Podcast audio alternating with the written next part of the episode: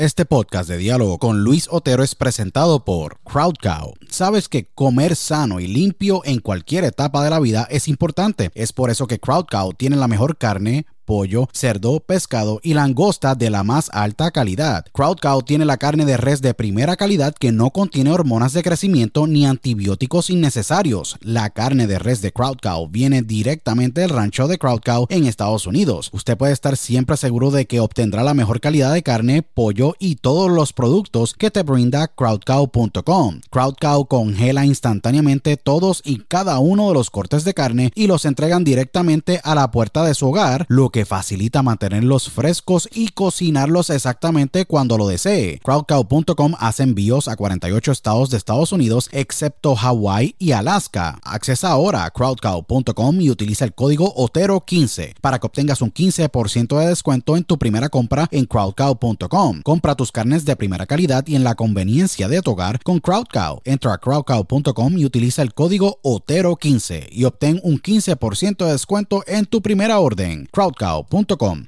Si padeces de estrés, ansiedad y otras condiciones de salud, tu solución es ThoughtCloud. ThoughtCloud punto net manufactura el mejor C B D y los mejores productos derivados del C B D. ThoughtCloud tiene el C B D Isolate, C B D Full Spectrum, C B D en cápsulas, C B D en cremas y lociones, C B D en vapes de muchos sabores y los mejores C B D pre-rolls del mercado en sus sabores de Orange Crush, Dragon Fruit, Blueberry Splash y Sour Apple. El C B D de ThoughtCloud es espectacular y buenísimo, ya que tiene tremendos beneficios. Es cien por ciento orgánico, ayuda a mejorar la ansiedad, estrés, bajar la inflamación, dolores crónicos, ayuda a la concentración y otras condiciones de salud. Visita ThoughtCloud punto net ahora para que hagas tu compra y utilice el código Otero en tu checkout o entra a diálogo con otero punto com y accesa el link de ThoughtCloud en nuestro portal para que obtengas un quince por ciento de descuento. Se los digo, ThoughtCloud ha sido increíble para mí y sé que lo será para ti. Nuevamente, accesa a ThoughtCloud punto net y utiliza el código Otero cuando vayas a hacer tu checkout para que obtengas un quince por ciento de descuento en tu compra. ThoughtCloud punto net.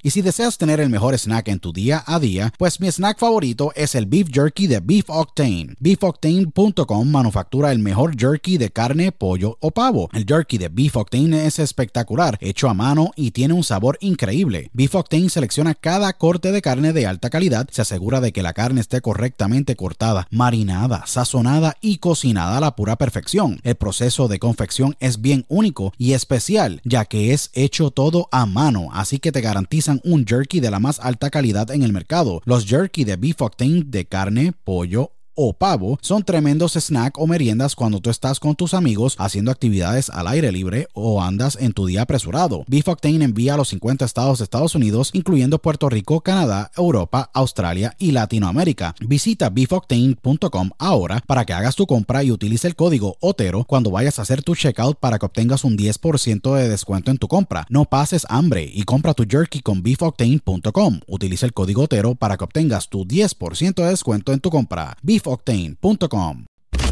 Broadcasting live worldwide. Welcome. Are you ready? Welcome. Señoras y señores, welcome a Diálogo con Luis Otero.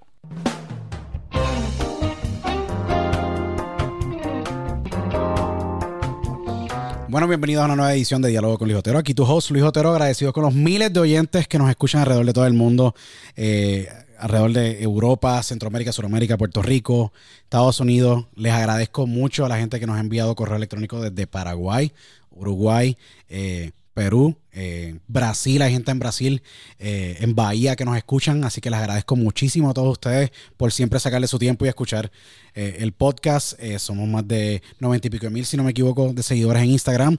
Eh, me pueden seguir arroba THE de Luis Otero. Eh, entren eh, a diálogo con otero punto com, el website. Si quieren escuchar el podcast con todos los episodios allá, pueden buscarnos o en más de veintinueve plataformas alrededor del mundo: iHeartRadio, Stitcher punto com, Spotify, uh, Apple Podcasts. You name it. Estamos en veintinueve plataformas y estamos creciendo, y le agradezco mucho a ustedes. Hoy es un podcast bien especial y bien cool, y uno que yo llevaba mucho tiempo pues eh, loco por hacer, debido a que eh, yo soy un fanático de la nueva escuela, de la nueva cepa de talentos de música urbana que salieron de Freestyle Mania, de un sinnúmero de otras plataformas, SoundCloud, etcétera. Por los pasados diez a quince años he estado viendo el movimiento, cómo ha evolucionado.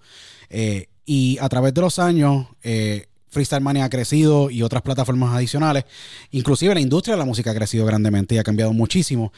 Y esta invitada que tenemos durante el día de hoy, yo creo que reúne todas las cualidades de lo que es una mujer en esta era que estamos viviendo, con un talento, siendo una freestyle, un, una freestyler, una cantante, eh, una improvisadora, eh, una técnicamente una exponente completa dentro de la industria de la música hoy día.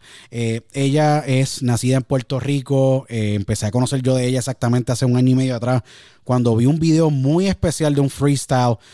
Y más que era una mujer, usualmente siempre veo a uh, hombres haciendo, eh, o que son freestylers, haciendo las improvisaciones desde una enciclopedia en Venezuela. Desde, he visto obviamente un Nicky Jam, cuando tú ves un Sekán en México, ves a, a grandes, chi, grandes M Cs como Chino Nino, tienes a un Teo Calderón, etcétera.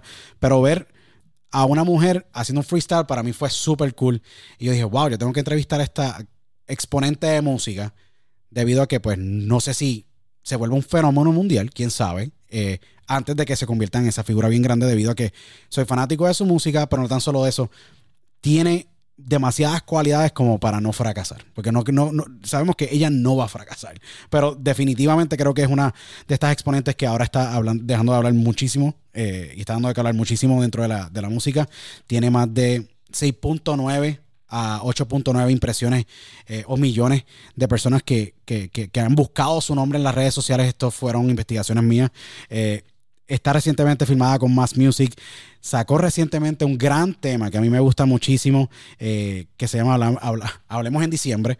Eh, para mí es un gran placer tener durante el día de hoy a, a la gran eh, puertorriqueña eh, y gran freestyler, la gran Jen. Bienvenida aquí a Diálogo con Luis Otero. Un gran placer tenerte, Jen, y gracias por la invitación. Gracias, gracias, un placer. Gracias por la invitación, gracias por tenerme aquí y gracias por esas lindas palabras que en verdad valen. No, eh, valen. Te, te he visto muchísimo, te he visto muchísimo, Jen, y eh, en estos pasados ocho meses han sido como que bien intensos.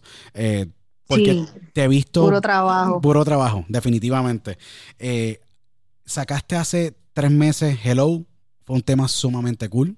Eh, te vimos en, en, un, en, en una obra bien profesional, sumamente bien montada, una historia bien brutal, un Exacto. tremendo tema. Eh, pero te vemos en Hablamos en Diciembre bien rebelde, que es lo más cool de todo, porque vemos dos contrastes, pero dos contrastes que has trabajado y que puedes trabajar bien conceptualizando lo que son los temas que estás trabajando con tu disquera Mas Music. Eh, pero uh-huh. antes de tener esta versión de Jen, de tenerla con Hello y Hablemos en Diciembre, ¿cómo te enamoras de la música? ¿A qué edad fue que tú decidiste o te diste cuenta que tenías que entrar en la industria de la música o tenías que explorar esos talentos que posiblemente tú sentías en tu alma que ya tú los tenías, pero no sabías cómo canalizarlos? ¿Cómo es que te enamoras de la música? Porque si no me equivoco, nace en, en Puerto Rico en el año dos mil y, a, y, sí. y, y, y, y nace en pleno, en plena industria, en pleno apogeo de la música de, de reggaetón. El movimiento apenas estaba cogiendo fuerza. Estábamos hablando de años de Yankee, Héctor y Tito, de, uh-huh. tú sabes, eh, Don Omar, eh, un sinnúmero más de exponentes. Pero ¿cuándo te enamoras? ¿Cuándo es que empiezas a escuchar música urbana que tú dices, yo me voy por aquí? Bueno, pues honestamente, si tú supieras, este mundo de la música urbana es completamente nuevo para mí, como quien dice. ¿En serio? Yo empecé a escucharlo después de grande, después de, ¿me entiendes?, adolescente. Wow. Porque yo desde pequeña y durante parte de mi adolescencia yo no escuchaba nada de eso, ya que mi mamá no me dejaba. En mi familia era como que, ¿me entiendes?, mi abuela era la que como que me ponía para cancioncitas así, y era como que escondía, ¿me entiendes?, el, sangu- el sandungueo y, y el vacilón. Pero yo lo que escuchaba como tal era música en inglés. Y me gustaba la música en inglés, cafre, ¿me entiendes? Y con todo eso yo la escuchaba escondida de mi, ma- de mi mamá, porque si decía una palabra mala o algo era, ¡ay, no, qué es esto! Y ya tú sabes. Son nada, yo crecí escuchando música en inglés, yo escuchaba rock, yo escuchaba música electrónica, yo escuchaba de todo, menos música urbana. Really? ¿Qué pasa? Wow. Yo llego a la high, en la high... pues yo tenía un mini crush con alguien y esa persona era full fan de Anuel. Entonces, wow, okay. Lo cabrón hubo para diciembre, si no me equivoco, en doce fue que pasó lo de María, ¿verdad que sí? Al sí. huracán. Sí. Pues en doce pasó lo del huracán María, que hubo un tiempo que estuvimos sin clases, sin ir para, ¿me entiendes? Sin estar afuera, estuvimos en la casa cerrado. Wow. Y ahí fue que a mí me dio con buscar, ¿me entiendes? Cosas nuevas y me, me, me dio con escuchar música diferente, así. Entonces mi mejor amiga también escuchaba esa música y como que ella misma también me fue pasando un par de cancioncitas que a mí me gustaron y como que me dio con meterme más en ese ambiente y pues así fue, como que me fue gustando la música y yo, hecho, esto es lo que es, como va a ser que yo, como yo nunca escuché esta música antes.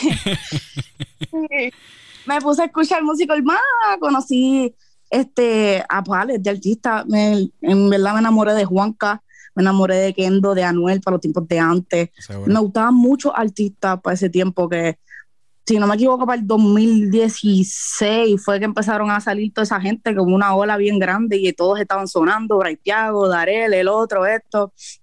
Y nada, pues como que los que yo escuchaba fueron a ellos, porque ellos eran los que estaban en el momento.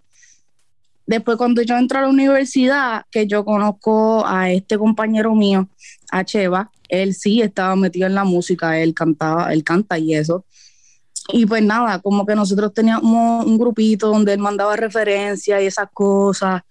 Y un día, él mandó una referencia que a mí no me gustó algo y se lo dije. Y él como que me salía de atrás para adelante, pero me entiende de forma buena, me entiende como, ah, eres tú que estás hablando, tú no sabes de esto. Sí. Vacilón, me entiende. Seguro. Y yo cogí y le mandé un, como un cantito, como un dieciséis, un verso, un miniverso. Y cuando él sale del trabajo, él lo manda, manda un voice, una referencia con lo que yo le mandé escrito. Wow. Y como por tiempo yo me iba para allá afuera, él fue el que me dijo, vamos a grabarlo en el estudio para que te vayas con un recuerdo. Y nada, eso mismo fue, eso fuimos, eso mismo fue lo que hicimos. Él me llevó para el estudio, lo grabamos, y el productor que me grabó fue el que me dijo como que, ¿es tu primera vez grabando? Y le dije que sí. Él me preguntó si yo escribía mi música. Yo le dije que sí. Y él me dijo, vamos a hacer algo, vamos a, vamos a este otro freestyle, vamos a tirarlo, a ver cómo reacciona la gente en, tu, en tus redes. Cómo, o sea, ¿me entiendes? ¿Cuál es el feedback que vas a recibir si tú te pones para esto? Y yo super, yo siempre he sido una, una nena bien tímida, bien, ¿me entiendes? Bien low key. A mí no me gustan los revoluces, a mí no me gusta que me estén mirando, que estén hablando de mí, no me gusta estar en, en, en el bulleo. Seguro. Y a mí me daba vergüenza, yo decía, mira, eso es algo que, ¿me entiendes? Ni yo misma me había pasado por la mente hacer algo así, ¿me entiendes? Yo me sentía bien ridícula, yo como que no quería hacerlo, y él fue el que me metió presión, tres locas, vamos a hacerlo, olvídate que si esto, lo otro, y pues lo hicimos, y con los followers que yo tenía para esos tiempos, que obviamente pues no, no eran fanáticos, eran followers míos, ¿me entiendes? Gente que yo conocía de la escuela, y esto y lo otro, y tuve muchos comentarios, muchos feedback, me escribieron, mira, que si no sabía eso de ti, que si esto, te queda el flow, y pues como que le seguí dando, pero fue honestamente porque mi productor y, mi, y Cheva, que fue el que conocí en la universidad, me, me metieron presión, y poco a poco me fue gustando, y después pasó como que una mini riñita por ahí en la página. Seguro. Porque esto era otra cosa, todo el mundo me decía, tira para la página, tira para la página, y yo, no, eso es un bochorno, no hay nena, porque para ese tiempo tampoco, ¿me entiendes? Eso de las nenas ahora, Seguro. Eso explotó de, de momento. Sí. Y yo, yo no voy a hacer eso, yo no voy a tirar ningún video, yo no voy a hacer, ¿me entiendes? No, no, y no.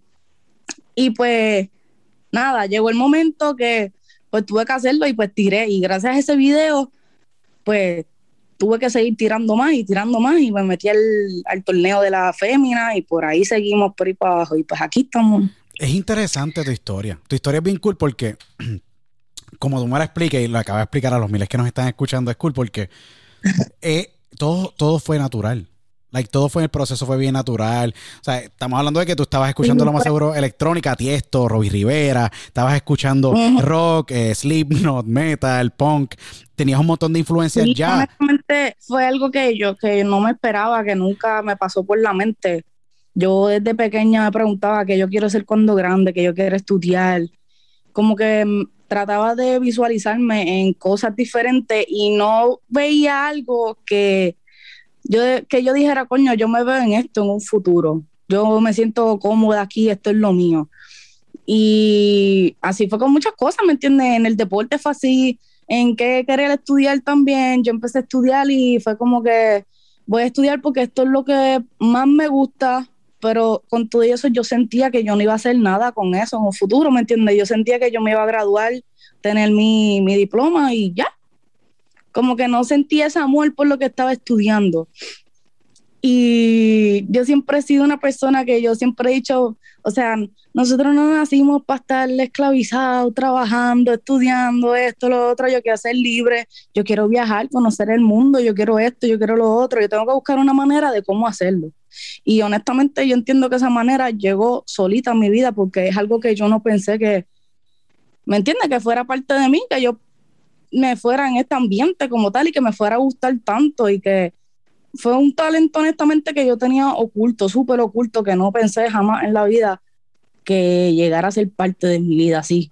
Y de momento, fue como que yo pedí una, yo pedí una respuesta a tantas preguntas que yo le hice a Dios tanto tiempo que esta, yo entiendo que esta es la respuesta de Él, esto es lo que es. Yo tengo que aprovechar mi momento, seguir trabajando y hasta donde llegue.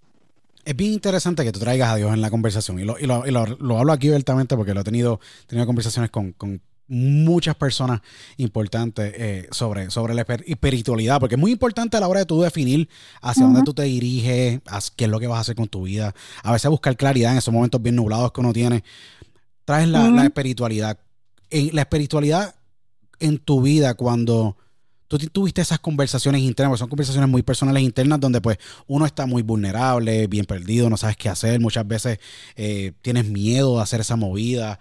¿Cómo, uh-huh. cómo Jen eh, poco a poco va procesando, en el, porque es un proceso, en esas conversaciones espirituales que tú tuviste con Dios de que, mira, eh, me tengo que arriesgar, aunque eso iba en contra de tu personalidad, tú siendo bien tímida, entrando y poniéndote vulnerable al mundo, a la opinión pública, que eh, a, a, por de por sí en esta generación es bien cruel, muchas veces hasta bien difícil de, de, de manejar debido a la presión de que uh-huh. es, vas a estar al criterio público. ¿Cómo espiritualmente tú te preparaste para poder desarrollar una fortaleza ante la crítica de la gente en esas conversaciones? ¿Hubo en algún momento ese, ese, ese momento especial que tú dijiste, sabes qué? Eh, No puedo dejar que la opinión del público, sea buena o mala, impacte mi, mi futuro de lo que yo quiero hacer en la música. ¿Cómo fue, fueron esas conversaciones? Si nos puedes hablar un poco de lo que, de, bueno. de, de cómo tú pudiste desarrollar esa coraza, como yo le digo, a la opinión pública y tú decir, mira, voy a darle send a ese primer freestyle y ver lo que pasa, porque hay que tener coraje. Yo nunca me atrevería a hacer un freestyle para nada. Hago un podcast seguro, pero un freestyle es otra cosa. ¿Cómo fue el proceso? Bueno, pues honestamente fue, es algo difícil de explicar porque te puedo decir que a mí nunca me ha importado lo que diga la gente de mí, pero siempre he sido de estas personas que evito que hablen cosas, ¿me entiendes? Cosas de uno. No me gusta, a mí si hablan de uno pues no me importa, pero trato de evitarlo, ¿me entiendes? Entonces, para aquellos tiempos... Las redes eran súper diferentes, no simplemente la música. Estoy hablando de las redes en total. Uno, ¿me entiende? Para esos tiempos, uno subía un video. Tú no, no tenías que ser ni freestyleando. Tú subías un video hablando mierda o whatever, te la montabas, ¿me entiendes? Porque eso no era normal. No era normal. Y era como que a mí no me gustaban esas jodiendas, porque hasta yo misma era una que, ¿me entiendes? Criticaba a los demás. Sí, sí veía como que subían un pastelillo así, yo decía, diablo, mira este charro de verdad haciendo eso. Y sí, las sí, redes fueron, cam- sí. fueron cambiando poco a poco. Después, ¿me entiendes? Entré en esto de los freestyle y toda la vuelta. Ya cuando tú entras a esa vuelta, tú tienes que entender que van a haber críticas, sí o sí, ¿me entiendes? Eso es algo que tienes que estar preparado, porque no siempre va a ser todo positivo, ¿me entiendes? So, nada, este, empecé en esto de los freestyles y gracias a Dios, desde un principio yo no he tenido muchas críticas, casi todos los comentarios siempre han sido positivos. So, de por sí yo soy una persona que no me enfusco en los comentarios negativo, o sea, no dejo que esas cosas me trabajen ni me lleguen, ¿me entiendes? Yo como que lo leo y ya, ¿me entiendes? A última hora esa persona a mí no me da nada, ¿me entiendes? ¿Qué voy a hacer? ¿Me voy a morir por un comentario negativo que, ¿me entiendes? No. Seguro. So, estoy recibiendo tanto, tanto, tantas vibras positivas, co- comentarios buenos, ¿me entiendes? Que me siguen dando fuerza para seguir pichando, ¿me entiendes? Yo siempre soy una persona que a mí no me, no me interesa lo que tú pienses mal de mí, ¿me entiendes?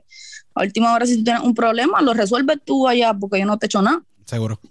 Y, y como yo he pasado, he pasado muchas cosas en mi vida durante mi infancia y la adolescencia y todo eso que me hizo, yo entiendo que me hizo madurar y me hizo mucho más fuerte de mente y de corazón, ¿me entiendes? Y he podido lidiar con muchas cosas. Yo entiendo que muchas cosas por las que yo pasé, tuve que pasarlas para poder manejar esto que estoy viviendo ahora mismo en cuestión de lo de la música. Y entiendo que todas esas preguntas que me hice, ¿por qué me pasa esto? ¿Por qué lo otro? O sea, que yo hice tan malo para merecerme ta- todo esto. Y entiendo hoy día que no es que me entienda que estaba haciendo las cosas mal, es que esas cosas fueron, las necesitaba, necesitaba pasarlas para ponerme seria y poder madurar y poder bregar con, ¿me entiendes? Con este ambiente nuevo que estoy conociendo ahora mismo, que es completamente súper nuevo para mí porque yo no tenía en mente, en planes, estar en este ambiente. Yo estoy conociendo de esto ahora, estoy conociendo la industria, estoy conociendo el género, porque yo, ¿me entiendes? No conozco completamente del género. Seguro. Sí, es un mundo diferente, y es un mundo diferente, seguro. Es un mundo completamente diferente a lo que yo estaba acostumbrada, ¿me entiendes? ¿Qué evento en tu vida, Jen? Eh, y me mencionaste, eh, has pasado muchas cosas en tu vida, como todos los seres humanos, cada uno tiene una, una historia. Eh, y tú tienes tu historia, eh, que tuvo que haber sido fuerte muchas muchas veces, pudo haber sido feliz, pudo haber sido triste, pudo haber sido llena de muchas experiencias. ¿Qué experiencia a ti te marcó? Y si nos puedes hablar un poco de eso, eh, cuando tú estabas creciendo en esa adolescencia que te marcó mucho y que en ese momento pues definió o creó básicamente lo que hoy vemos como Jen. Jen es un artista, seguro, pero Jen es un ser humano y una mujer que tiene sentimientos y que, y, y que, y que siente y padece y todo lo demás. Pero en, esa, en esas etapas tan cruciales como la infancia y la adolescencia, ¿qué tú viviste tan fuerte o que impactó tanto que te lleva a ser hoy quien eres? Bueno, pues deja ver por dónde empiezo. eh, primero que todo, yo entiendo que donde empezó todo fuerte, fuerte, fue cuando se separaron mis papás a mis, dieci, a mis ocho años, en el dos mil diez, dos mil ocho. Sí. Este, ellos se separan y yo era una niña, ¿me entiendes? Eso no es tanto lo que... Sí, me dolió, me afectó, pero era más bien en los procesos de tribunales, ¿me entiendes? Yo entiendo que eh, hoy en día es algo normal que se separen los padres, ¿me entiendes? Y hay, hay algunos que lo una, resuelven ellos acá, es una, hay una otros que lo resuelven por tribunales y eso, ¿me entiendes? Entonces, el proceso de nosotros fue, al sol de hoy, si yo te digo que al sol de hoy todavía están bregando con cosas del tribunal, tú no me vas a creer. Wow, qué triste. Pero, wow, eso debe ser bien fuerte para ti, siendo tu hija de tu mamá, de tu, pa- de tu madre, de tu padre. Tiene que ser bien fuerte porque... Eh, para mí era fuerte, fue era sumamente fuerte, fuerte es, un divo- es un divorcio, eh, eh, hay una ruptura familiar, hay una fractura donde eh, tú teniendo ocho años, tú naciste en el dos mil, de, en, en, teniendo ocho a siete años, ya entiendes y tu mente recuerda eh, situaciones de, de esos episodios y posiblemente de, de lo que sufrió tu mamá, de lo que sufrió tu papá, porque tú pudiste ver uh-huh. los dos...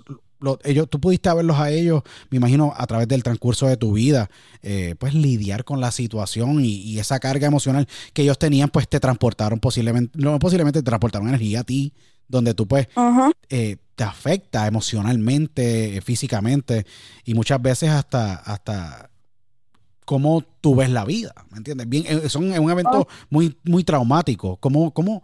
So que es difícil entender de que todavía están lidiando con esto. Wow, qué triste. Hoy día, ¿me entiendes? Yo tengo una hermana y yo, gracias a Dios, ya yo cumplí mis veintiuno los otros días. Que honestamente yo mis veintiuno, todo el mundo dice a los veintiuno eres libre y esto, lo otro. Pero yo mis veintiuno siempre lo veía literalmente como mi libertad. Porque ya mis veintiuno, ¿me entiendes? Ya yo no tenía... Yo veía a mis veintiuno como que yo no tengo más nada que ver ya con el tribunal, yo no tengo que estar yendo más nada. Entonces yo crecí, básicamente, yo me crié en el tribunal, como quien dice, yo tenía que estar yendo a cada rato a trabajadores sociales, no, que si otra vista, otra esto, otro lo Qué otro. Fuerte, wow. Entonces, Eso fuerte. como que a mí me ponían la mala, ¿me entiendes? Yo estoy en la escuela, tener que estar faltando a la escuela, porque tenía que estar en el tribunal metida, y era como que... Yo no veía eso nunca acabar, y honestamente al sol de hoy yo no lo veo acabar hasta que mi hermana cumpla sus veintiún años, que eso es otra cosa que también me tiene en la malita, ¿me entiendes? Porque yo pasé por eso, yo sé lo que es, y ella pe más pequeña que yo, ¿me entiendes? Ella está pasando por todo este proceso desde antes que yo, como quien dice, desde wow. más chiquita, y eso le va a seguir afectando. Y entonces a mí por lo menos no me afectó tanto, porque yo básicamente... Yo, como quien dice, me crié con mi abuela. Mi abuela básicamente era mi mamá para mí. Seguro. So que al ellos separarse, yo, ¿me entiende? Yo estaba con mi mamá, como quien dice, con mi abuela. Yo no, no vi eso tan, tan fuerte para esos tiempos. Ahora, ya cuando yo crezco, que mi abuela fallece, mi abuela fallece cuando yo tengo más o menos como quince años, ya cuando yo iba a entrar para la high. Qué fuerte, ahí fue que, wow. ahí fue que mi vida, ya tú sabes, dio un cambio súper... heavy, yo no sabía, ¿me entiendes? Mis notas bajaron, yo como que me perdí, tuve un momento, ese año yo me perdí feo, y como que me costó tiempo en poder organizarme, poder como que buscar una manera nueva de trabajar las cosas y poder, ¿me entiendes? Seguir con mi vida normal, porque, ¿me entiendes? Lamentablemente hay que seguir, no se puede hacer más nada. Es bien, bien fuerte porque sí. perder a tu, a tu, a tu madre técnicamente, a que es tu abuela quien te crió, uh-huh. eh, a los quince años, en una edad tan importante. Yo creo que tú estando en la high school y tú no saber cómo manejar o entender o tener a alguien cerca que te ayude a manejar las emociones, cómo poder mantener tu ánimo alto, eh, tú sola técnicamente lidiando con la situación de tus padres, uh-huh. tiene, tuvo que haber sido un, un, un periodo sumamente difícil de manejar y de que me imagino que, que impacta demasiado cómo tú hoy día manejas tu vida y todo lo demás, porque son, son eventos que cambian tu vida de un día para otro. O sea, ocurre eso sí. y el día después me imagino tú que tú no pudiste asimilar esto, me imagino, hasta meses después, y todavía no, puede yo, haber secuelas. Al, al sol de hoy es algo que, ¿me entiendes?, todavía me duele, ¿me entiendes? Porque yo era bien apegada con ella y yo nunca fui de estas nenas, ¿me entiendes? Yo nunca fui de estas nenas que como que tenía muchos amigos. Yo siempre era mi abuela, ¿me entiendes? Mi mãe. Yo sí, todo era, todo se lo contaba a ella, los vacilones eran con ella, yo salía con ella. Sí. Entonces, como ella también, a los efectos, ella trabajaba en, en la escuelita, para cuando yo empecé, ella era maestra en esa escuela y eso, ¿me entiende? Que yo, yo iba para la escuela con ella, regresaba con ella y nada, ¿me entiende? Ella para mí, yo era su nieta, su primera nieta, ella era loca conmigo, yo todo, ¿me entiende? Todo era mi abuela, todo mi abuela. Que yo no tenía esa confianza con más nadie, ni con mi mamá, ni con mi papá. Con mi papá yo casi no hablaba, mi papá estuvo preso yo no sé ni cuántas veces, ¿me entiendes? Que con mi papá también era como que bien difícil. Ese eje que tres de te veo, pero de momento, boom, ya no estás otra vez. Y ese, ¿me entiendes? Fue bastante difícil para mí en esos momentos cuando ella falleció, porque ella, yo sentía que ya no tenía a nadie. ¿Cómo? Y yo no tenía esa confianza con mi mamá. No, wow. no tenía esa confianza con más nadie en mi familia, ¿me entiendes? Yo honestamente caí en un vacío bien feo. Y pues... ¿Cómo tú te reconstruiste? ¿Cómo? Porque el, el, Jen, te, tú te tuviste que reconstruir. Y es sumamente... Es que, es que yo estoy aquí eh, escuchándote y estamos teniendo este, este diálogo maravilloso y es bien difícil para mí entenderlo, la magnitud de lo difícil que tuvo que haber sido ese periodo para ti, más viendo a tu papá salir... luego irse, volver a salir, luego irse. Eh, ¿Cómo tú te reconstruyes a niveles tú sentimentalmente, siendo tú humana, o sea, siendo una mujer humana, cómo tú te reconstruyes, cómo tú logras organizar tu vida, porque esa, eso, esto es digno de admirar, cómo tú sales y logras lo que hoy estás logrando, porque hay un proceso. ¿Cómo fue el proceso de reconstrucción a, lo, a la versión tan fuerte, firme, dedicada, apasionada, consistente, disciplinada, bueno, de lo que es Jen? Hay, ¿cómo, si cuál, estoy, ¿Cómo fue el proceso? Si te soy bien honesta, al sol de hoy yo estoy en ese proceso todavía de, wow, ¿me entiendes? De poder sellar esa herida y, y, y olvidarme de todo eso, ¿me entiendes? Porque básicamente el año pasado fue que yo dije, olvídate ya, no voy a seguir, ¿me entiendes? Dejando, dejándome caer, porque el problema con, conmigo era que yo, ¿me entiendes? Los quería ver a todos bien, pero todos estaban bien y la única que estaba jodida era yo, ¿me entiendes? Sí. Entonces, como que a mí llegó un punto que yo dije, o sea, a nadie le importa cómo yo me sienta, ¿me entiendes? Yo, olvídate ya, yo casi voy para mis veintiuno, yo me voy a poner para lo mío, me voy a poner rebelde porque es que voy a tener que hacerlo, si no lo hago, ¿me entiendes? Voy a seguir en la misma mierda, voy a seguir encarcelada como quien dice, y no estoy para esto. Entonces hubo un tiempo que mi papá salió de preso para cuando entré a la high, para cuando mi abuela falleció, él salió de preso. Entonces como que yo tenía esa desconfianza con él, después con el tiempo pude como que hablar con él y todo eso, y estábamos, ¿me entiendes?, compartiendo con él más y todo. Yo con mi mamá no he sido muy, ¿me entiendes?, muy, muy cercana a ella, nunca hemos tenido esa confianza así de, de estar hablando todo el tiempo, de llamarnos, de esto, lo otro, y pues yo como que desde que mi abuela no estaba yo quería salir, ¿me entiendes?, entretenerme, yo quería estar, ¿me entiendes?, vamos para el cine, vamos para aquí, vamos para allá, vamos a comer o whatever. Entonces como que mi papá era el que nos, de, nos decía, mira, vamos a hacer esto, vamos a hacer lo otro, y para ese tiempo compartí más con mi papá. ¿Qué pasa? Ya después, pasa, pasa once, pasa doce, ya yo me graduó, voy para la universidad, tuve un problema con mi mamá bien feo, este, por eso mismo, wow, porque pues ella quería que yo entrara a la universidad y yo no quería entrar a la esa, yo quería estudiar la otra, y fue un problema feo porque, ¿me entiendes?, ella veía las cosas súper diferentes a como las veo hoy día, ¿me entiendes? Mi mamá ha cambiado súper. Al sol de hoy ella es otra mujer, pero para los tiempos de antes era una mujer bien difícil. Seguro. O sea, era como que de estas mujeres que esto es lo que es y ya, yo soy la que, está, la que estoy bien, aunque esté mal. Wow. Y esas cosas a mí no me gustaban, ¿me entiendes? Yo no tenía con quién compartirlo y, ¿me entiendes?, y desahogarme. La que me entendía en ese aspecto era mi abuela. Mi abuela era la que veía todas esas cosas que nadie más veía. So, nada, este, tuve esa discusión con mi mamá, yo decido irme con mi papá, yo quería irme con mi papá honestamente un tiempo, yo decía, ¿me entiendes?, dos semanas, qué sé yo, es simplemente lo que yo bajo el coraje. Esas dos semanas se volvieron más de un año, eso fue una guerra eterna, horrible, porque acuérdate que está lo del tribunal también, sobre eso, ese revolú se pasó al tribunal, salieron más problemas y más y más y más. Wow. Yo me fui para allá afuera, allá afuera yo estaba sola, allá afuera yo estaba solamente con mi papá y mi madrastra en Tampa. Wow. Yo lo único que hacía era trabajar, salía del trabajo, estudiar, bañarme, comer y dormir. Esa era mi vida. Entonces, mientras más pasaba el tiempo, que más grande yo me ponía, mi papá como que más me, me quería aguantar. Ya él veía que como que yo me quería ir de la casa, yo quería, ¿me entiendes?, progresar, yo quería hacer mi vida ya. Y él como que no le gustaba eso. Como que yo vi que él no quería que yo echara para adelante. Y yo no sé si es porque, ¿me entiende?, al sol de hoy él no lo ha hecho. Yo siento que él a veces como que le trabaja eso de que yo, porque yo siempre desde chamaquita, siempre he sido una, una chamaquita bien joseadora, siempre he tratado de buscar lo mío. Y, ¿me entiende?, a mí me obligaron a madurar desde temprana edad, ¿me entiende? Las experiencias de la vida, y, seguro, seguro. Exacto, ¿me entiende?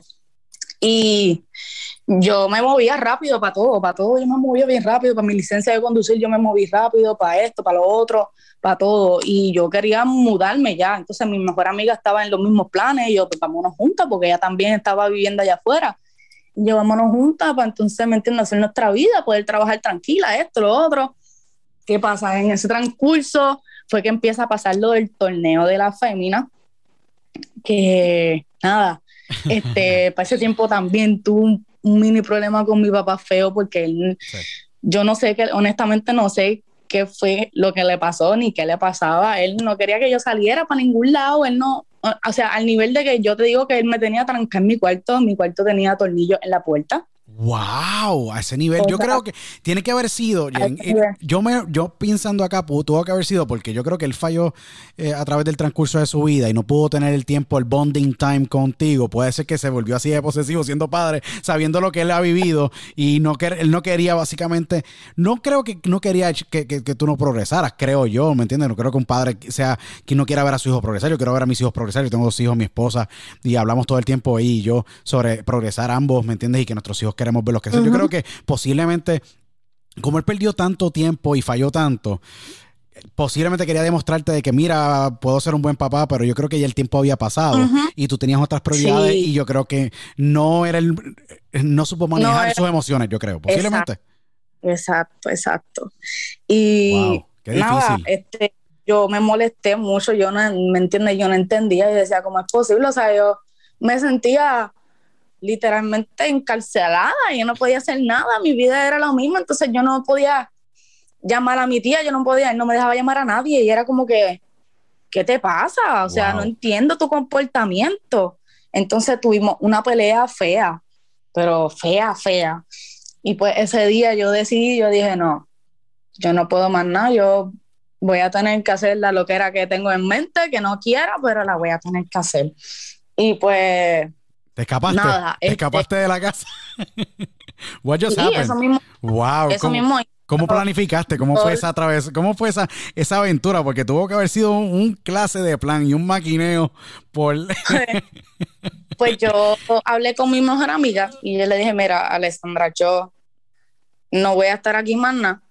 Yo necesito hacer algo, yo no aguanto, porque si yo me quedo aquí yo voy a perder, yo me voy a volver loca. Seguro. Y sabrá Dios, ¿me entiendes? Sabrá Dios por dónde me meten, yo no voy para ningún capestrano, yo no voy para ningún lado. Sí. Y yo le dije, mira, yo voy a hacer esto, tú venme a buscar el jueves de madrugada con, con un pana que vivía en el mismo complejo de ella. Y yo venme a buscar con Addy, yo voy a tener todas mis cosas ready, me avisas cuando estés ahí y ya.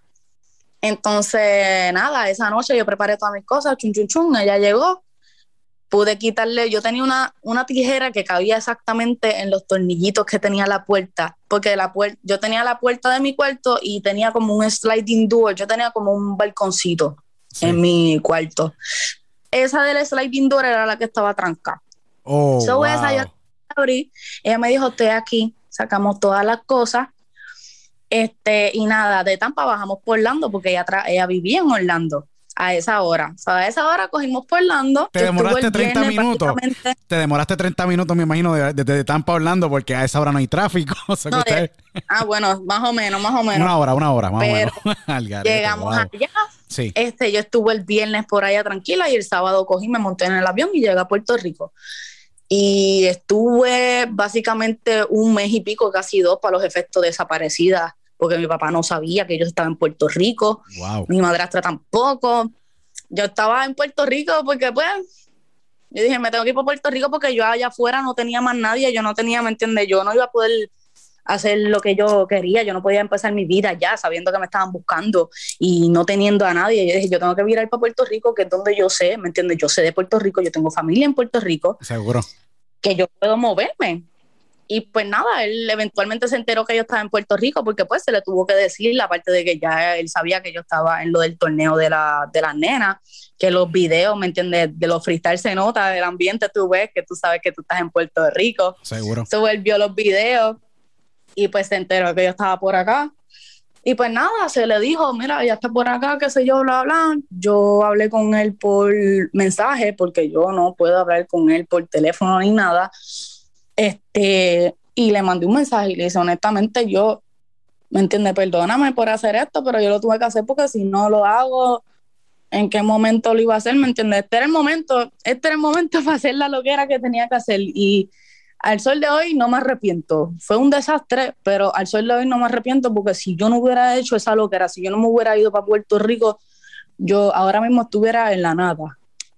Y es que a veces tienes que arriesgar. En la vida se tiene que arriesgar. Es difícil a veces ponerlo en una balanza. Y es como todo. Como yo le digo a la gente, todo en la vida es... Hay que hacer un assessment de riesgo, de verdad. ¿Cuánto, cuánto tienen de ganar, cuánto tienen de perder? Y tú evalúas. Uh-huh. ¿Y qué pasa? Tú, tú tuviste la, la situación de que estabas haciendo tu vida en Tampa, pero no estabas feliz. Tú tenías que buscar tu felicidad. Tú estabas en una encrucijada para tú encontrar tu felicidad.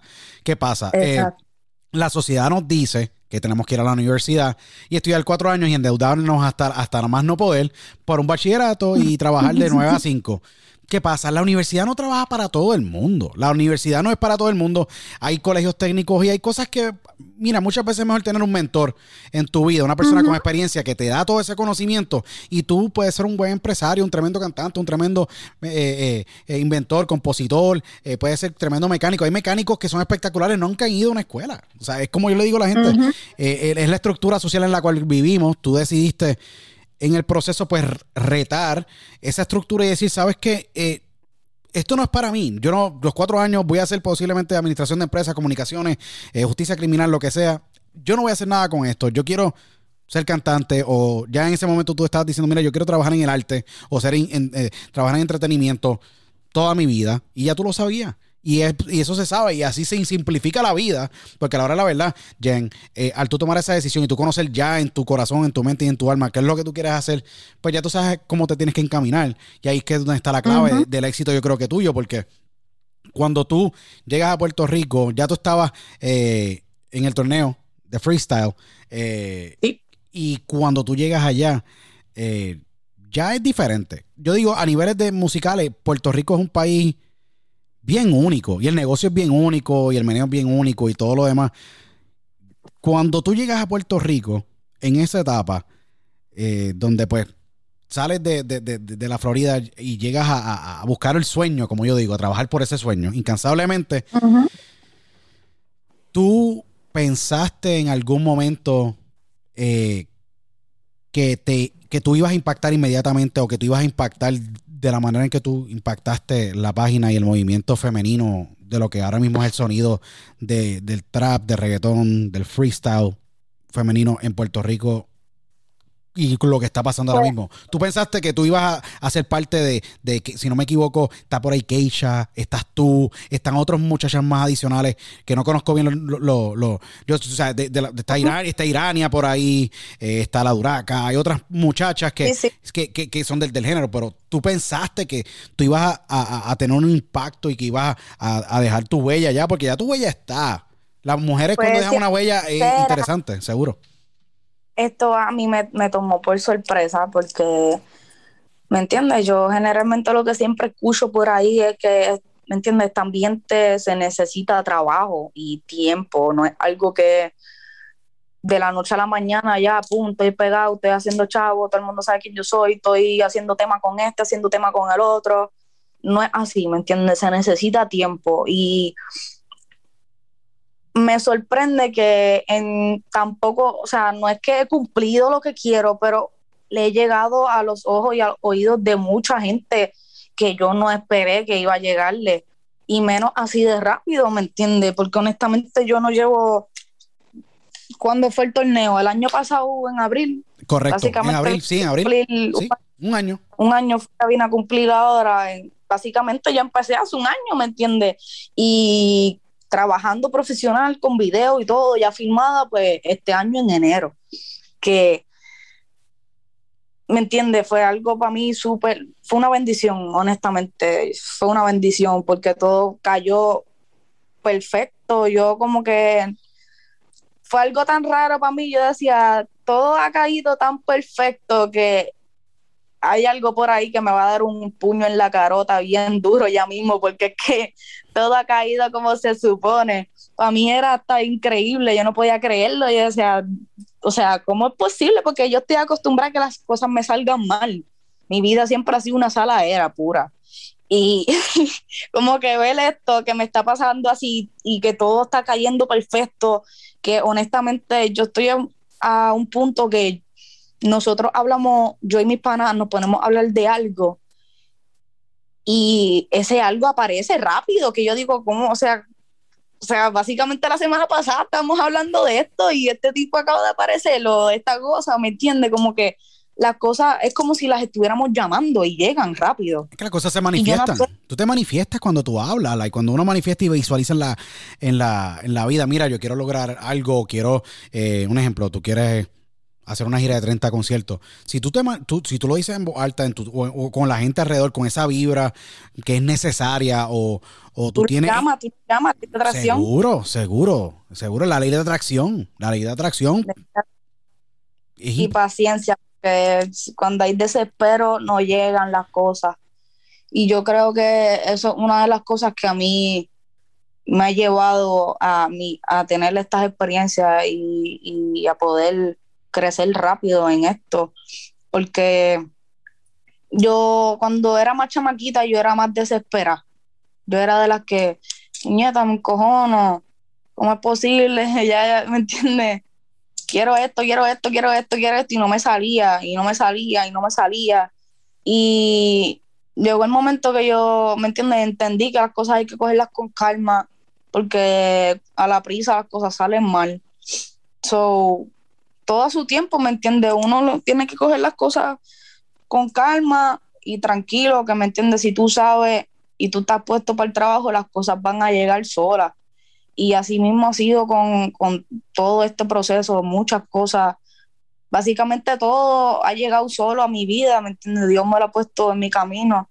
Y gracias a Dios, pues estamos aquí donde estamos, caí en las manos perfectas desde un principio. Yo le doy gracias a Dios todos los días por tener el equipo de trabajo que yo tengo, que gracias a Dios no solamente son un equipo de trabajo, son una familia para mí, ¿me entiendes? Se han, se han convertido en una familia porque...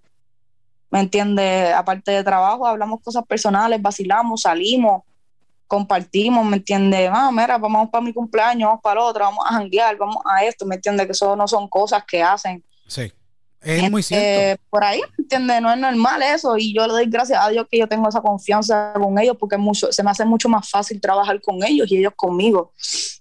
¿Me entiendes? Tenemos ese cariño y esa lealtad que yo sé que no se va a romper, así que con eso... Entiendo yo que vamos a llegar a mucho y poder, vamos a poder trabajar para algo. Y es que no tan solo eso, el equipo de tuyo de trabajo, yo los conozco personalmente, el gran Laser, eh, de esa tranquilidad, todo el equipo de trabajo, eh, te protegen, vamos a ser bien sinceros, están protegiéndote, asegurándose de que, o sea, evi- evitar tú pasar por lo que ha pasado mucha gente, desorganización en los catálogos, split sheets, uh-huh. publishing, distribución, regalías, contratos, master agreements, eh, sound exchange, sí. Todas estas cosas. La gente mira un artista ahora mismo en televisión, consume la música. Detrás de un artista, detrás de una Jen, detrás de un ejemplo, un Farruko, detrás de un Yankee, detrás de un Darell, detrás de un Mike Tower, hay un grupo de trabajo y un sinnúmero de eh, complejidades del negocio a niveles para tú monetizar uh-huh. tu regalía. Por publishing, sea con ASCAP, B M I o C I S A C, tienes tu Sound Exchange, tienes que programar tus lanzamientos, hacer promoción, tus, no, ma- tus masters. No, y eso es cosa que la gente no sabe, ¿me entiendes? Ya cuando tú vienes a entrar en este sistema, en este negocio, es que tú te das cuenta lo complicado que es. Es complejo. Y ahí, coño, ya entiendo por todos esos temas que no salieron, ya entiendo por qué es que este, este artista ya no suena, ¿me entiendes? Lo, lo tienen engavetado, ya no tira música, ya entiendo por qué... Y, tú te das cuenta de muchas cosas que antes no entendía. Yo no entendía todas esas cosas. Y no sabía del negocio, obviamente. No sabía lo que era un publishing, lo que era un máster, lo que era esto, lo otro. Y ya cuando yo caigo en manos de Mas Music, al ver que, ¿me entiendes? Porque antes de que yo cayera en sus manos, ya yo con mi grupito, con mi sello como tal, ya yo, ellos estaban en la música, ellos sabían mucho más del negocio que yo.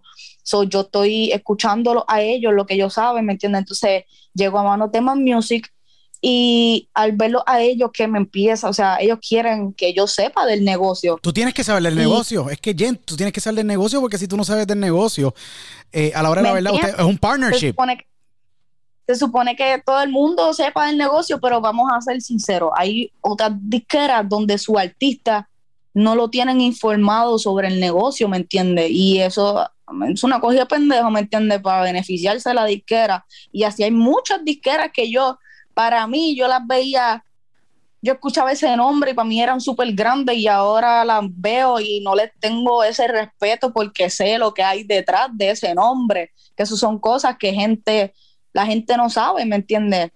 Y al yo darme cuenta y ver esas cosas que, ¿me entiendes? Están los equipos de trabajo que solamente quieren beneficiarse ellos, que tienen al artista para beneficiarse ellos y no crecer juntos. Y yo ver que yo tengo a mi equipo de trabajo, que ellos sí están dispuestos a crecer juntos, a básicamente empezar desde cero conmigo, explicarme cómo es la vuelta, esto, lo otro, para que, ¿me entienden? En otro lado no me cojan de pendeja. Eso para mí vale, porque los, los veo que, ¿me entienden? Están trabajando conmigo de corazón, no simplemente porque saben que en un futuro yo puedo llegar a hacer algo grande y, ¿me entiendes? Ellos van a ganar de eso, vamos a ganar todo. Es que en el proceso de, de y yo llevo muchos años trabajando en la industria de la música adicional, soy empresario y, y tengo otros negocios en, en otros segmentos como la industria de químicos, etcétera, pero lo digo abiertamente, muy importante para cualquier artista, y Jen es un vivo ejemplo de que el buen manejo pues te puede llevar bien, pero no tan solo esto, es que el artista tenga, tenga un espacio en la mesa para sentarse y escuchar lo que todo el equipo de trabajo o con las personas que trabaja eh, puede entender el negocio y entender de que, ok, si voy a hacer firmar un contrato de distribución, ¿cuánto me estás quitando de mi master por distribuirlo? Si son un diez, un quince, un veinte, uh-huh. etcétera. Tú tener transparencia y poder entender de que cómo tú vas a monetizar tu arte, porque la música es algo muy especial. Si está en nuestra alma, en nuestro corazón, se nos mete por debajo de la piel, nos llega hasta lo más profundo de nuestra alma, pero es algo intangible que no podemos tocar. Lo sentimos uh-huh. y se convierte tangible cuando tú compras un disco, tú bajas una canción o streameas un tema y eso se ve reflejado en un cheque. ¿Qué pasa? Hay muchas maneras de tú poder monetizar la, la, la, la música, desde el publishing, master, licenciamiento, ponerle una, la canción en una, una novela o en una película. Todo uh-huh. tiene, todo es un negocio. ¿Qué pasa? Si el artista conoce su negocio, nunca va a tener problemas. Eso es lo que yo le digo a todo el mundo. Exacto. Y tú muy Exacto. bien dijiste los labels. Pero el problema de que uh-huh. Hay, hay artistas, ¿me entiendes? Que lamentablemente no saben y se creen que saben del, del sistema, pero no saben porque no lo instruyen, no le dicen cómo es esto, cómo es lo otro, ¿me entiendes? Hasta en los contratos, hay muchos contratos, hay contratos que son por party, hay contratos que son por, por master y publishing, hay otros que son, ¿me entiendes?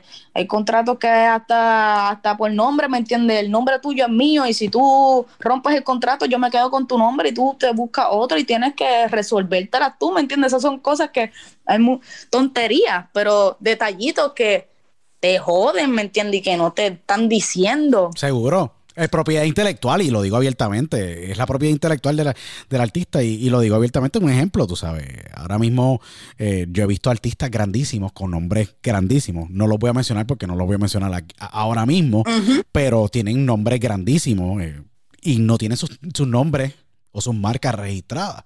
Eso es peligroso, uh-huh. eso es muy peligroso, ¿me entiendes? Porque tú no registras tu nombre, o sea que si utilizan...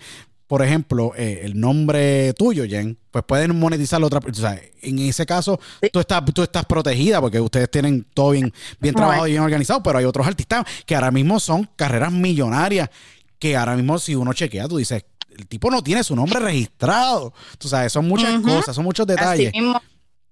Demasiado Así detalles. Mismo. Es fuerte, es bien fuerte y como tú dijiste, hay labels y históricamente eran nombres sumamente sólidos en la música. Pero cuando tú escuchas las historias de, de contratos y, y publishing Ay, ¿no? y transparencia, wow. eh, sí, no, hay, wow. hay, yo tengo el, un problema con el, eso. Sí. Este, este, este negocio es súper, súper grande y de verdad está bien difícil poder aprendértelo en un momentito. Es algo que uno va a seguir con los años, seguir adquiriendo experiencia, seguir este, aprendiendo. De los cocotazos que uno aprende, ¿verdad? Uno va a tener que pasar por un par de cositas que uno va a decir, coño, mano. No te preocupes que no me voy a dejar de coger de pendeja otra vez, pero pasó, ya lo sé, ya no me vuelva a pasar.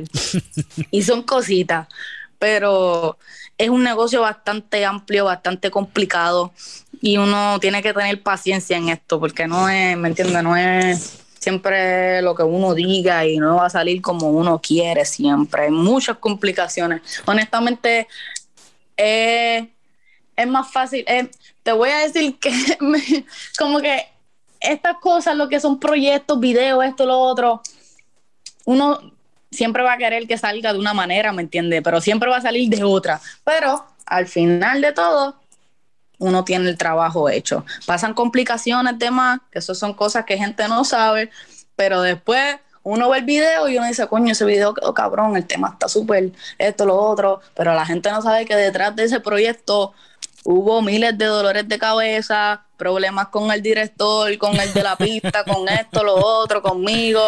Y me entiendes, esos dolorcitos de cabeza la gente no lo sabe, pero conseguir el release, conseguir los releases, el trabajo final es bastante satisfactorio ver a la gente dándote un feedback bueno de, de todo de todo ese proyecto y ese trabajo que hicieron. Lo más difícil es el papeleo. Wow, mano, conseguir un release, conseguir un split filmado, es como que wow, qué dolor de cabeza. Sí.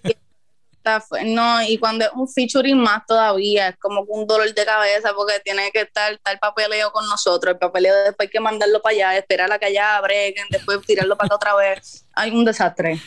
Es que de verdad, bien interesante. Yo te iba a hacer una pregunta, yo te vi los otros, los otros días, ¿me entiendes? Me, me enviaron una foto y vi una foto tuya con Lua La L. Yo, yo te voy a hablar claro, yo sé que lo más seguro tú, tú estás riéndote allá, yo, yo sé... Que, que hay muchos temas que tú estás haciendo, que estás trabajando, que están bien brutales, que no han salido todavía, porque obviamente tiene que haber algo bien estructurado, que tú estás trabajando con tu equipo de trabajo, que están grabados. Vi, te vi una sesión. ¿Con qué, qué temas tú quisieras trabajar adicional? Sé que tra- tienes que tener algo con Lua La L de seguro. Te pregunto, sí, sí. Eh, ¿con qué adicional otros artistas tú tienes... like target de la nueva, me encantaría entender de la nueva, de, lo, de, de esta era de freestyle manía, de todos estos nuevos artistas adicional de Lua La L que tomó la pandemia como un huracán, en, básicamente en la pandemia fue su, su mejor momento uh-huh. para poder establecer lo que él está construyendo hoy día en la uh-huh. pandemia, él decide grabar contigo eh, y ustedes hacen un tema adicional de él. ¿Qué otros exponentes de la nueva te gustaría colaborar o sientes que hay una química o algo que se puede lograr para poder hacer X temas que tú tienes en mente? ¿Cuáles son esos otros nombres adicionales de Lugar? Que a mí me sorprendió muchísimo. Yo vi la foto y dije, wow, Lugar está grabando con Jan. Y yo dije, ¿Qué, qué, ¿qué viene después? ¿Qué es lo que falta para que ese uh-huh. tema salga? ¿Serán los papeles? Y digo, lo más seguro es release, es lo que falta para que salga el tema, pero eso soy yo especulando. Bueno, te, te, te chotearía, pero eso, ese tema lo tenemos... Como, como que bien sorpresa. Queremos que todo con ese tema sea todo sorpresa para que la gente, cool, que tú sabes, brutal, la gente esté esperando ese tema. Seguro. Este, pero aparte del lugar, honestamente, hecho, de la nueva hay vale, hay muchos que me gustan. Tengo temas con algunos ya, pero me gustaría, déjame ver. Chanel me gustaría. Chanel es duro, me sí. Gustaría, Chanel es duro y... y Y yo creo que con él yo quillaría, yo tendría esa química para hacer un, un tema cabrón, ¿me entiendes? Un, te- un tema bien trabajado. Este, pienso que con Josué también se puede hacer algo chévere, con Ancal. Ancal, Ancal está, quiero, quiero Ancal está creciendo muchísimo. Ancal. Sí, sí, sí. Ancal eh, creo que está con Carbon Fiber, ¿verdad? Si no me equivoco. Creo que sí, eh, sí, muchachos, muy buenos. Tenemos, tenemos alguito ahí cuadradito, pero no, no está set todavía, pero sé que, que se va a dar ese junte. Hmm. Este, ¿quién más? Internacionales. ¿Quién te, quién te gustan internacionales? Hay un movimiento bien brutal y tú tienes una base porque, ahora claro, y esto es para todos los que nos están escuchando, el mercado número uno de Yen es Santiago, Chile, y en Chile hay un movimiento de música, de música trap, música urbana por los pasados tres años que ha sido bien fuerte. El segundo mercado más grande de Yen es la Ciudad de México. Obviamente tienes un montón de fanáticos que te escuchan allá, luego saltas a Perú, luego España y luego eh, tenemos que Los Ángeles es un mercado, son mercados bien interesantes con tu música. Yo digo, ahora ok, internacionalmente de, la, de, de, de lo de la, de lo de la nueva, si estás pendiente a, esa, a ese movimiento, ¿hay algún talento, talento internacional que a ti te llama la atención, que tú dices, mira, yo creo que pues podemos hacer un junte con, con Jen? Si es un ejemplo eh, en, de, de, de Sudamérica, un ejemplo, tienes a John Sister, tienes a Tommy Boysen en Chile, tienes en, en, en México, tienes a Sekán, tienes a, a Enciclopedia. Pues, ¿quién? Internacionalmente, artistas de la nueva, no, no estoy al tanto de ellos. Sé alguno, pero no estoy, no estoy al tanto de ellos, no sé decirte, ¿me entiendes? Este que es nuevo, que acaba de salir de Argentina, o esto, sí, lo otro, pero sí tengo algunos internacionales que me gustaría trabajar con ellos. Por ejemplo, de Argentina me gustaría Nati Peluso. Uh, me gusta. Seguro, Nati Peluso. Brutal. Peluso, esa mujer es un diamante, esa mujer es artista, de eso es una artista de verdad. Sí. Este, de allá de Argentina también está, ¿cómo es que se llama este muchacho? Tiago, si no me equivoco. Ah, no, tipo un duro también. Yo lo, este, sí, y tú estuviste un día, que si no me, par de días antes de que los entrevistaran en, en la plataforma de Trap House eh, Latino, los muchachos ahí. Sí, y, y tú estuviste como que casi sincronizado a punto de la grabación, o sea, de un día antes o después, algo así. Yo vi esta entrevista y yo, mira. No. Sí. Pero un duro, tipo un duro. Ese hombre a mí me encanta, me encanta su, su voz, su estilo, me gusta mucho. Este, me gustaría Snow the Product, esa mujer yo la amo. Esa mujer es bestia, bestia, bestia, una cosa de admirar. Me gusta mucho su estilo, su porte, su, su, su aura, me gusta. Este, ¿quién más? R D, me gustaría grabar con unos pales de R D. En R D me gusta ese quiqueo, me gusta ese vaciloncito. De R D, ¿quién te gusta? Rochi, Rochi R D, Chimbala, Rochi, Kiko el Crazy. Kiko el Crazy me gusta, me gustaría hacer un tema con Toquilla. Me gustaría algo con ella. Yo creo que este, se puede hacer. Usted, tú y Toquilla sería un tema sumamente global, controversial y a la misma vez interesante. Yo algo, creo que va a ser bien, ¿me serio? ¿Entiendes? Sería algo, una loquera, algo bien loco, algo que tú vas a decir, yo lo de ese featuring, ¿de dónde salió? Son, pero, pero son featuring necesarios. Tú y Toquilla, que quedaría bien brutal. Tú y Mel y Mel, que quedaría también bien brutal. Like, tú... Claro, Mel es bestia, a mí me encanta esa mujer también. Y de ella, yo, yo vine a saber de ella básicamente los otros días por... por como una tiradera que hicieron que se fue bien viral en YouTube. Sí. Y, y pues vi esa tiradera y me encantó. Yo me enamoré de las dos, con las dos que estaban rapeando ahí. Y me puse a buscar más de ella y yo quedé encantada con las dos. Y Mel y Mel me encantó. Y sí, esa mujer es bestia. Sí, no, es dura. Y yo creo que eso es lo sí, cool, sí. Eso es lo cool que tú, que tú, que tú tienes con, con tu estilo. Es el poder tú... construir canciones que puedan ser can que pueden ser cantadas por tremendos exponentes eh, masculinos y femeninos. So que esa es la ventaja de tú tener eh, ese estilo. Te hago una pregunta. En, en, en, algún, en algún momento, en todas las grabaciones que actualmente tú tienes y todos los proyectos que tienes con, y las canciones que estás trabajando, eh, adicional, tú saliste con Hello, ahora con Hablan Hablemos en Diciembre. Dos gen y diferentes tipos de versiones muy diferentes de lo que básicamente uh-huh. eh, tú eres. Exactamente, ¿qué, ¿qué otros estilos podemos escuchar de música? Porque tú tienes influencia electrónica. Un tema house, me encantaría ver, verte en un tema, en un tema así. Podemos escucharte en trance, podemos escucharte eh, en, en temas... ¿En qué, otro, en qué otra bueno, disciplina o otro, otro ritmo? Tengo... En ese estudio yo tengo un arsenal de temas por ahí para abajo, ya que me imagino que escuchaste Brother Narco, que ese fue el primer tema que con el que salimos, es corrido. Sí. Este, que también es algo súper diferente. Brother Narco, Hello y Hablamos en Diciembre son tres cosas totalmente diferentes una a la otra. Este, tengo trabajado, tengo trabajado rock, tengo drill, tengo... ¿Tú tienes rock? Diantre, yo quisiera escuchar eso. Eso estaría bien tengo, salvaje. Wow. Tengo, tengo un par de cositas, tengo un par de cositas. A mí me gusta experimentar en ritmos nuevos, saber hasta dónde puedo llegar, cuáles son mis límites. Y después de, en enero yo tuve un campamento allá afuera. Y nada, cuando regresé de allá, como que me dio con, con buscar cosas diferentes. Yo dije, no me voy a centrar solamente en el trap ni, ni en el rap, ¿me entiendes? Voy a hacer algo diferente. Y ahí fue que surge Hello. Este, y dije, déjame ver. A mí me gusta el tipo de pista Flow California, este Flow Chris Brown, Taiga. Y es algo que no lo han hecho acá en Puerto Rico todavía. So que yo dije, déjame hacer, déjame ver qué puedo hacer. Entonces ahí surge Hello. Y me gustó bastante ese estilo. Tengo, tengo más temas con ese flowcito así. Y pienso que algo que yo, si me entiendes, si le sigo dando tratamiento y trabajo, y esto lo puedo traer, es algo que no se está haciendo en el género como tal, ese tipo de pistas. Y es quisquilloso, como que mucha gente, me entiende, con ese tema me dijo, diablo, esa pista está súper dura, eh, el flow está cabrón, las vibras se sienten duras, y pues tengo como dos, tres temitas más así con ese flowcito. Este, tengo de Hablamos en Diciembre unos pales, porque honestamente el flow de Hablamos en Diciembre fue con el que yo, ese es mi flow, ese es más, esa soy yo. Esa eres tú natural, y, completamente, completamente tú natural. ¿Me entiendes? Ese, ese, ese es el flow para pa el cual más que yo tiro.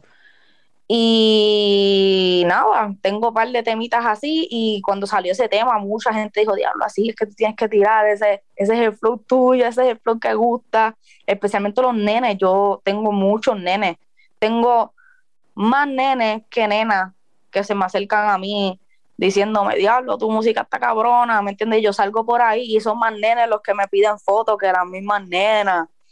Y me escriben, son más nenes los que me escriben que nenas, que es algo sí. que para mí yo digo, wow, porque generalmente uno como mujer, el público que va a traer es de nena, ¿me entiendes? La nena. Que al yo ser mujer y estar cantando lo que yo estoy cantando, tener hombres, es como, para mí es un poquito rarito, yo digo, wow. Estoy haciéndolo bien, porque para gastar la, la, llamarle la atención a un hombre en este aspecto así maleantoso, ¿me entiendes? Rap, ese flow así agresivo, que no es algo que le gusta mucho. Yo, para mí es algo que yo digo, wow, ¿me entiendes? Porque he visto, comparado con otras nenas que están haciendo más o menos lo mismo, que tratan de hacer ese estilo, veo que le tiran comentarios negativos, ¿me entiendes? Y hay veces que yo digo, en verdad, la chamaquita no está mala, a mí me gusta ese flow que ella tiene, pero al yo ver que, ¿me entiendes? Generalmente lo que le tiran a esas nenas así, tirando ese flow, es hate. Entonces al yo ver que a mí me la están dando los nenes así, yo digo, coño, lo estoy haciendo bien, déjame darle más de este, de este flowcito, déjame darle más picantito de este flow, porque así lo sigo ganando. Y es algo que, me entiende, por ahí en la calle lo van a estar sonando en las discos, es más fácil de sonar un, un estilo así, de ese, así agresivo, que es más fácil de distribuirse por ahí también. No, es que definitivamente yo creo que eh, cuando, cuando la gente reconoce lo bueno, y hay un momento que yo digo, pueden haber muchísimos haters, haters, miles, millones de haters, pero hay una gran cantidad de haters que van a, a cambiar y se convertirán en fanáticos en el proceso, que eso es lo bello de la uh-huh. vida. La, en la vida tú le das consistencia, hay gente que nunca van a creer, y en el proceso creen.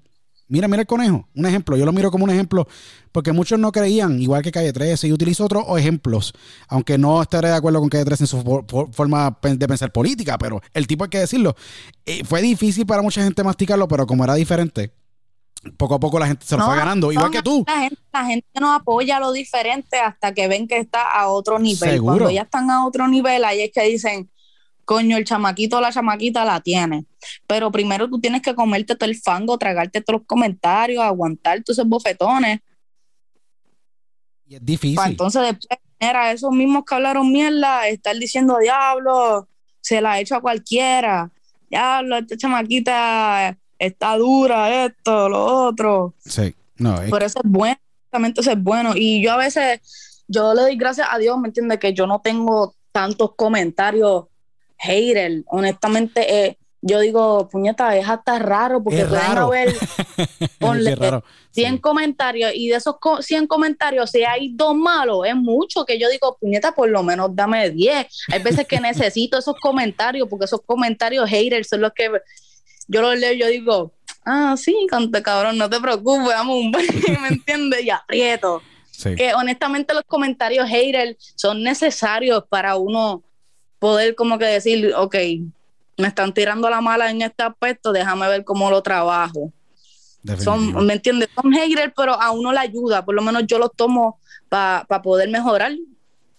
Y, ¿me entiendes? Y ser una mejor versión, eso, ser una mejor versión crítica. de tu manera, ser una mejor versión de lo que tú eres ahora, porque uh-huh. tú, tú lo miras como gasolina, como yo digo. Tú, tú ahora mismo estás on fire, le tiran ga eso gasolina pa, para poder coger más fuerza y para poder tú llenarte de... Sí, sí, yo, yo, yo, yo te entiendo. Y hay gente que lo procesa de manera diferente, que eso es triste. Mucha gente a veces se, se desanima por los mensajes de las personas. Yo digo, mira, en un mundo de, sí, de billones hay, hay de personas. Hay mucha gente que los toma diferente, ¿me entiendes? Yo entiendo que la mejor manera es... Es que eso depende también de uno como persona, de, de la madurez de uno, ¿me entiendes? El nivel de ignorancia, porque hay mucha gente que coge los comentarios a mal. Yo soy una persona que yo los leo y ya, ¿me entiendes? Yo picheo y si son comentarios así que yo digo, coño, déjame trabajarlo, pues los trabajo, ¿me entiendes? Normal, pero no le doy tanto casco a esos comentarios. Hay gente que se... se trancan, se quieren quitar, hay gente que les contesta para atrás, que es como que te hace ver más feo, es como que, brother, tú, para los efectos, ante los ojos de otra gente, tú eres artista, tú no debes de bajar a ese nivel y dejarle saber que te molestó, que, ¿me entiendes?, que ese comentario te llegó, porque esas, esas cosas la gente la ve, ¿me entiendes?, tú comentándole a otra, a una persona, a un fanático, a un hater, whatever, la gente lo ve. Entonces, a la, a la gente verte, que tú le estás comentando para atrás, que te mordió, eso a la gente le gusta, le estás dejando saber que te mordiste. Definitivo. Van a seguir saliendo más gente tirándote la mala. Entonces, te vas a volver, te vas a meter en ese hoyo, te vas a ir en la mala. Sí, y es difícil. Y si tú eres una persona que te gusta eso, ¿me entiendes? No, te gusta estar discutiendo con la gente, te vas a ir en la mala. Tú lo que tienes que hacer es aprender a pichar, a que te resbales, barrarte de mantequilla, porque no se puede hacer más nada. No, definitivo. Si tú te dejas por otra gente, no vas a llegar a ningún lado, porque acuérdate que hay mucha gente que te quiere ver bien, pero no mejor que ellos, o simplemente no te, no, no te quieren ver en ningún lado, no quieren que llegues a donde tú quieres llegar. No, definitivo. Hay, hay muchos factores, de verdad.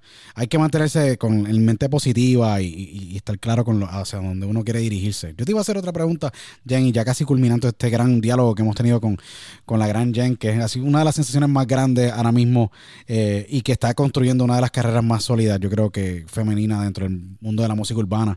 Eh, y tiene un tremendo tema que les exhorto a todos que lo busquen. Hablemos en diciembre. Eh, vayan a Spotify y búscalo en todas las plataformas. Jen, te hago una pregunta. Eh, tú... ¿Eres diferente? ¿Jen es diferente? O, eh, mejor dicho, ¿cómo te pudiera formular esta pregunta? Like, ¿Jen es diferente a Janice Nicole Romero Gene, ge, ge, genera, eh, Gerena, Gerena o no? ¿Es diferente? ¿Janice Nicole Romero claro. es diferente a Jen?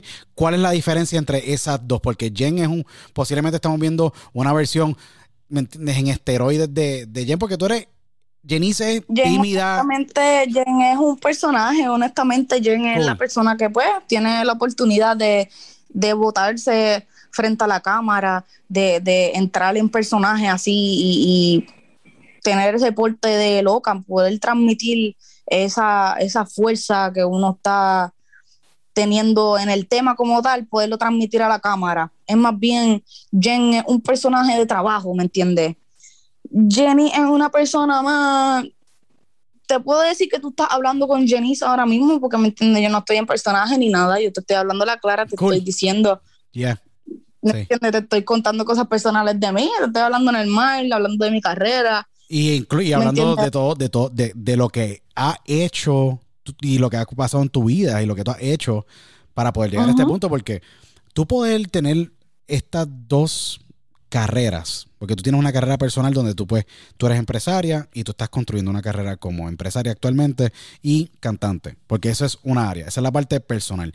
La parte profesional es tú tener el sombrero de artista, creadora de contenido, eh, compositora, eh, uh-huh. ser una figura pública. En algún momento Jen se sienta por las noches o cuando llega a ese espacio Eh, perfecto, que puede ser tu hogar o la terraza de tu casa, etcétera, y dice, yo quiero mantener un balance siempre y no dejar que Jen entre a Janice y que Janice entre a Jen, porque te voy a hablar claro, es difícil porque es el mismo elemento, eres tú, pero son dos sombreros diferentes.